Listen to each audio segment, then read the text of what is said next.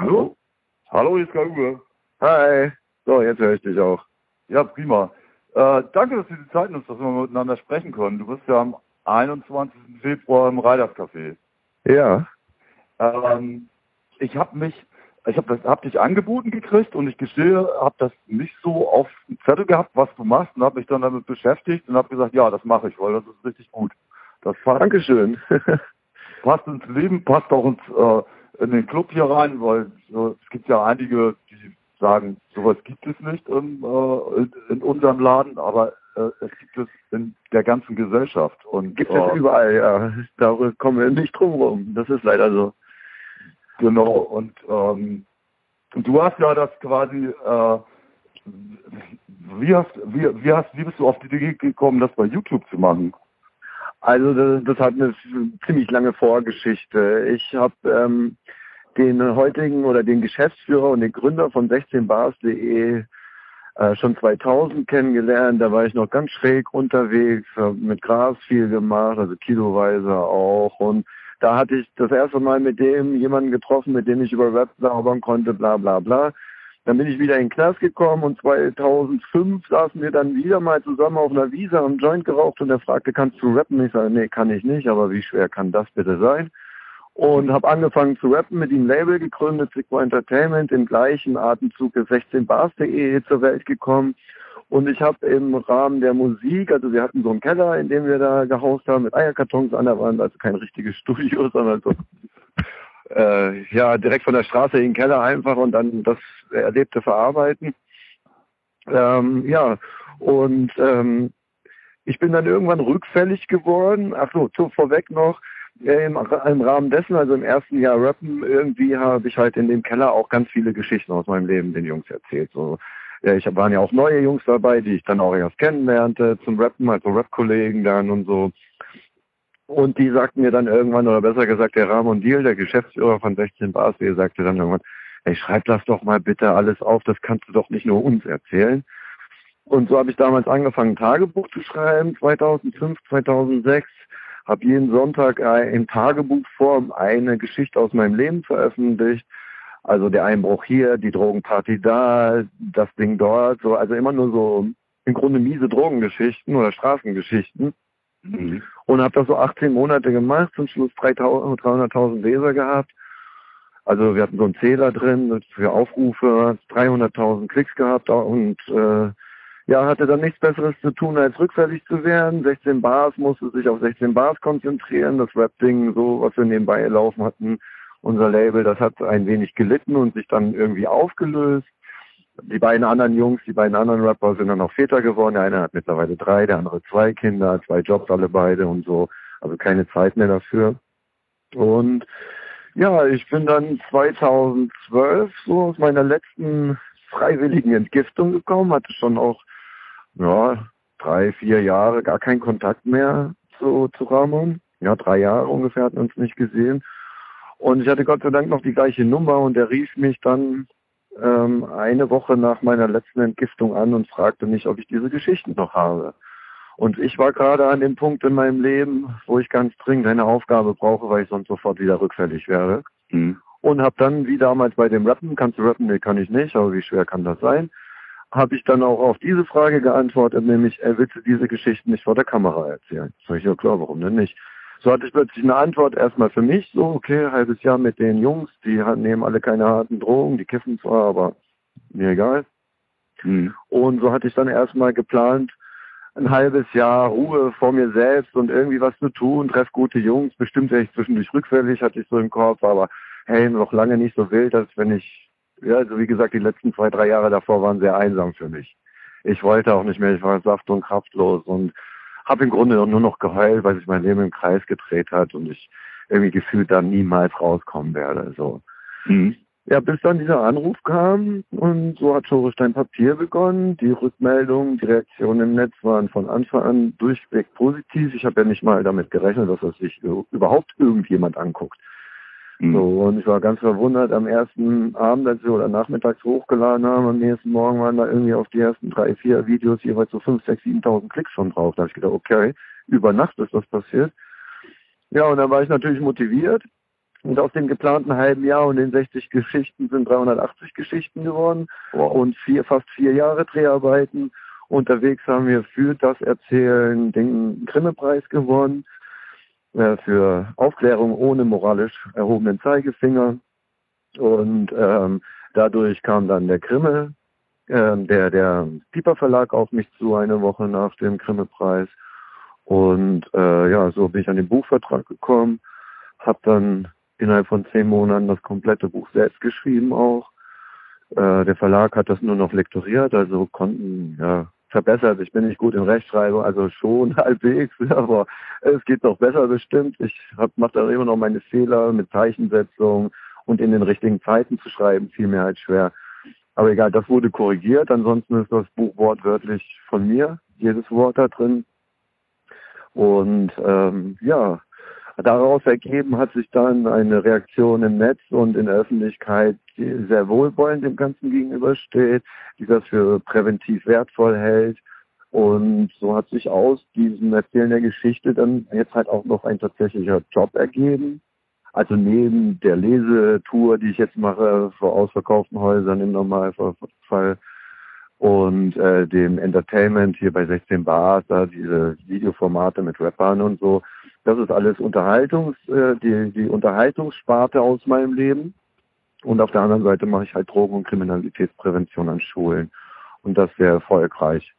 Mittlerweile fühle ich mich auch ziemlich wohl in dieser Rolle, weil ja, ich, ich kann fühlen und ich sehe und dass es funktioniert. Es kommt an, die Kids hören mir zu und äh, wenn ich jedes Mal, wenn ich an der Schule bin, nur ein, zwei erreicht habe und die nachdenken, dann habe ich schon viel mehr geleistet als die meisten anderen, die in der Präventionsbranche unterwegs sind. Ja, Glückwunsch, finde ich gut. Also das ist auch der Grund, warum ich das äh, äh, ja gesagt habe, das muss ich machen. Ähm, ich finde auch ganz so nebenbei 16 Bars richtig gut und äh, bedauere das, dass es äh, diese Formate oder auch, äh, ja in anderen Musikbereichen nicht gibt und dass 16 Bar so erfolgreich ist. Ähm, was ich mich so äh, auch dann frage, äh, Vermisst du das bei manchen Rappern, äh, Realität und Musik, äh, also den Zuhörern äh, und Fans ein bisschen besser beizupulen? Weil das ist ja auch ein, äh, ist ja auch ein äh, interessantes Thema, ne? Ja, im Moment Deutschrap ist in meinen Augen gerade die, die gerade Geld verdienen. Ich meine, ich bin 46. Ich mag die meiste Musik, die ich als Drogen, äh, als jugendgefährdend empfinde, mag ich, aber ähm, ich kann damit halt auch umgehen. Wenn ich mir jetzt vorstelle, ich wäre wieder 15 und würde den aktuellen Deutsch-Hip-Hop folgen, was ich ganz bestimmt tun würde in dem Alter, und äh, vermutlich genauso dickköpfig und stur gewesen wäre wie damals mit 15, ich wäre voll abgestürzt. Also genau die Drogen, die Deutschrap gerade hochhält. So, das ist halt dieser Codein-Scheiß, dieser Hustensaft, der Lean, ja, natürlich, Cannabis läuft ja überall am Rande, aber auch Koks wird ganz groß geschrieben im Deutschrap, gerade bei NT, äh, hier äh, KMN-Gang und so. Ähm, das, ist Kokain, das ist Kokainmusik oder Harddrogenmusik und ja, ich kann damit umgehen äh, und ich denke mir noch, du armes Opfer, vermutlich hast du noch nicht mal richtig eine gute Nase Koks gezogen, aber Rap von Kiloticken, ähm, ja. Aber also ich kann damit umgehen, aber wenn ich jetzt mir vorstelle, ich wäre 15, könnte ich das vermutlich nicht so differenziert sehen und äh, mit Abstand. Ja, also ich mache mache ja auch schon lange Rap im Riders Café und ich feiere das auch und habe da auch großen Spaß dran. Und was ich allerdings auch oft schon erlebt habe, dass die, dass, dass junge Leute da durchaus äh, differenzieren können zwischen dem, was da äh, künstlerisch dargestellt ja, wird und was natürlich. Da ist wenn sie, wenn sie gefestigten Alltag haben, ein funktionierendes Elternhaus, wenn sie über Probleme sprechen und so, ist es gar keine Frage. Dann können die Kids das auch mit 14, 15 schon. Die wissen, das ist Blödsinn, das ist nur Musik. So, die versuchen einen Film zu verkaufen. Ein Krimi. Auf Musikebene halt so, ne? Ist ja auch alles gut und schön, aber dann halt gibt es halt viele, viele, viele tausend Kids, die aus sozial schwachen Familien kommen, deren Eltern alles scheißegal ist und die genau sich so fühlen, wie die Musik sie wie, wie die Musik das beschreibt. Und dann hilft genau das, was den Jungs auch hilft. Nämlich der Schnaps, das Koks und äh, das Codein. Mhm. Aber das, eigen, das eigentliche Problem, was dahinter steht, ist nicht die Musik, sondern dass äh, Jugendzentren fehlen und Sozialarbeit fehlt. Ne? Ja, und auch an den Schulen sollte es eigentlich ein Fach geben mit dem Titel Emotion, neben Deutsch und Mathematik als Hauptfach. Mhm. Damit die Kids lernen, auch gerade mit negativen Gefühlen umzugehen, sie auszusprechen und abzuarbeiten und nicht zu schlucken und zu fressen und dann irgendwann in der Sucht zu verfallen oder in Depression oder sonst was. Und sich ausgelutscht fühlen, bevor sie Haare am Sack haben. Ja. Also, äh, da, da ist unsere Gesellschaft auch maßgeblich dran beteiligt guck, wenn ich zurückgucke, ich saß in der Schule, ich bin äh, das letzte Jahr in meiner Schule, bin ich als letzter gekommen, die letzte Stunde mit dem Stahllineal und mit dem Kissen. Das Kissen, um meinen Kopf draufzulegen in der letzten Bank und das Stahllineal so lang ist, um den Vordermann zu klatschen. So, weißt du, also keiner hat mich angesprochen, warum, wieso, weshalb. Man konnte die Drogen vom Weiten sehen. Hm. Ich bin voll dicht morgens zur Schule gekommen, also mittags, so kurz vor Feierabend.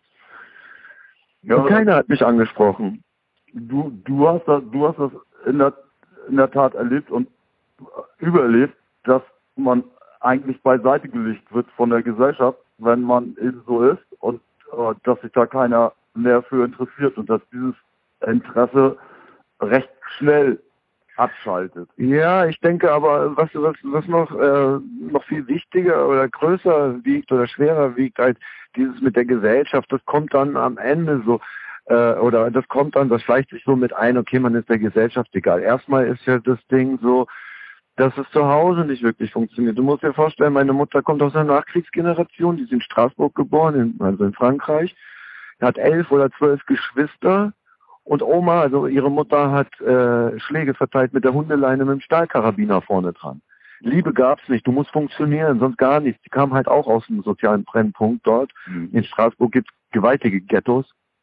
Und äh, da ist meine Mutter groß geworden und ist am ganzen Körper vernarbt mit 16 geflohen von zu Hause. Die hat nie gezeigt bekommen, wie man Emotionen zeigt, Liebe zeigt, Zuneigung zeigt und auch empfängt. Konnte, hat, kennt, kannte sie nicht.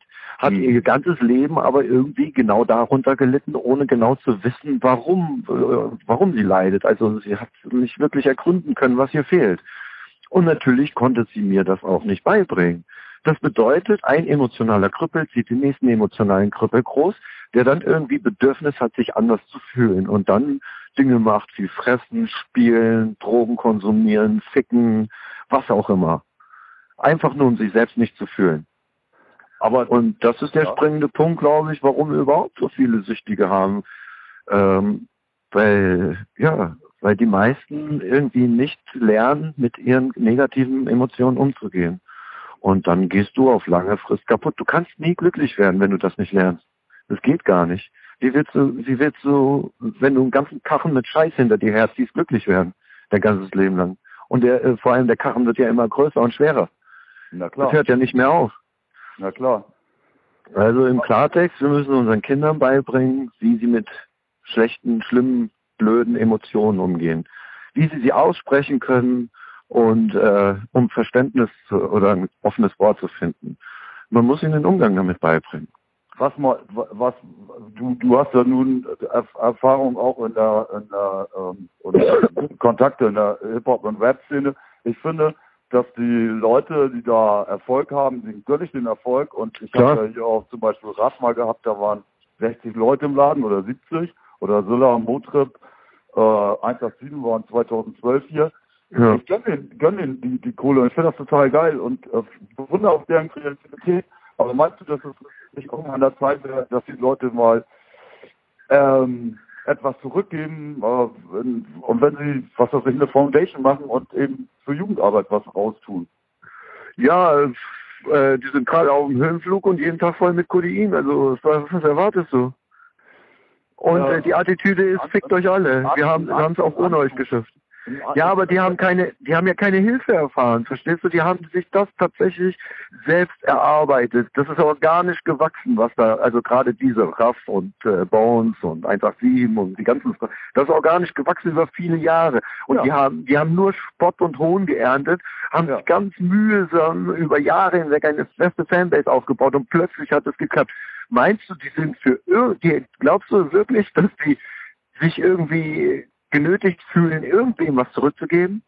Hey, dafür haben wir gekämpft, Junge, weißt du? Ich, ich verstehe, was du meinst, aber ich weiß auch, dass, also ich weiß auch, dass das menschlich äh, keine schlechten Leute sind und Nö. dass da auch was geht.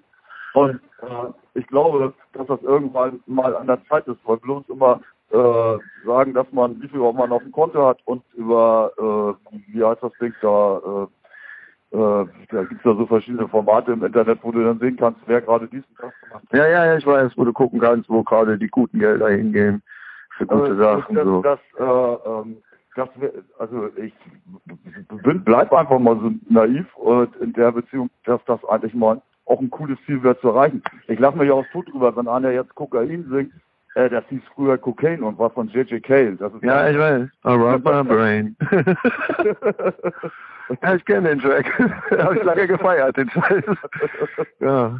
Also das ist Ja, aber du weißt, du weißt, was ich meine. Es ist halt viel massiger geworden und so. Und die, der Höhenflug beginnt gerade erst. Die sind zum größten Teil alles fast täglich voll betäubt und äh, die reiten jetzt erstmal ihre Welle. Wenn das weiterhin so läuft und die sich irgendwann mal ganz gemütlich ausgeparkt, die Party zu Ende geht und immer noch genügend Geld dran, da ist, glaube ich, wohl, dass der eine oder andere irgendwann so selbstreflektiert ist und weiß, okay, ich habe großes Glück gehabt, das war nicht selbstverständlich mit diesen Millionen, die jetzt reingekommen sind. Und äh, ich würde mal gern etwas zurückgeben an irgendeiner Stelle. So, ich mache das auch, ich mache das in klein. genau. Ich sehe einen, der in eine Mülltonne wühlt und dann schleife ich ihn, frage ich ihn das Hunger? Ja, ja, okay, komm, hier, zur Dönerbude, such dir was aus. Ich gebe ihm dann kein Geld, ich gebe ihm was zu essen. Ja. So, ne? Also ich mache das immer und überall wieder in klein und wenn ich mal richtig Kohle hätte, wäre das für mich zum Beispiel eine Selbstverständlichkeit. Aber ich habe dann schon eigene gemeinnützige Projekte, äh, die ich fördern könnte. Wir haben ja auch äh, einen Verein gegründet, Stigma e.V., ein gemeinnütziger Verein, mit ein Konzept entwickelt, Lernen aus Lebenserfahrung und das ist ja auch das Programm, mit dem wir an den Schulen etc. unterwegs sind. Ja. Und da, da der Verein kann, der könnte viel, viel machen, wenn da jetzt etwas mehr Geld da wäre. Das So, ne? machen, dafür ein Konzert zu machen. Ja. Ja, also es wird garantiert jetzt irgendwas geben. Es entwickelt sich gut, Dinge will Weile haben. Es entwickelt sich äh, stetig, nicht zu schnell und nicht zu langsam und es geht in allen Bereichen konstant seit vier Jahren jetzt bergauf und ich bin da ziemlich zuversichtlich, dass wir da noch einiges reißen können. Wenn Auch jetzt, mit der gemeinnützigen Arbeit, meine ich, ne?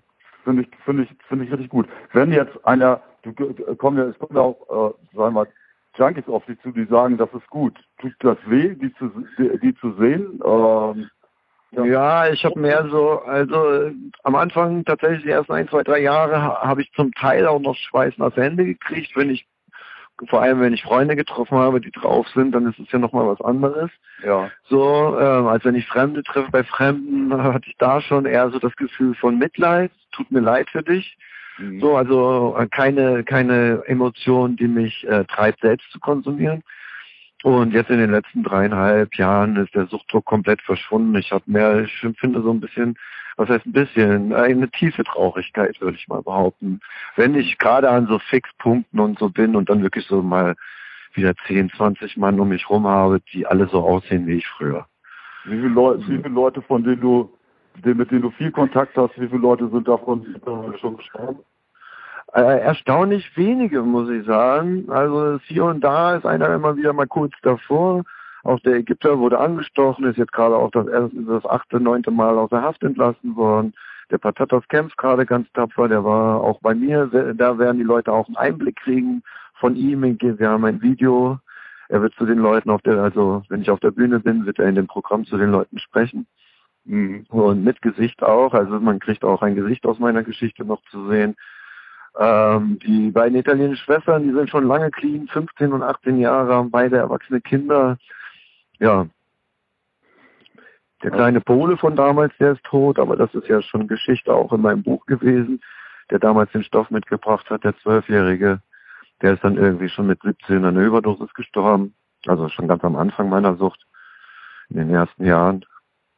Also ich habe das selbst mal persönlich mitbekommen und ich habe äh, hab da geholfen und das äh, habe ich einmal gemacht und auch erfolgreich geschafft.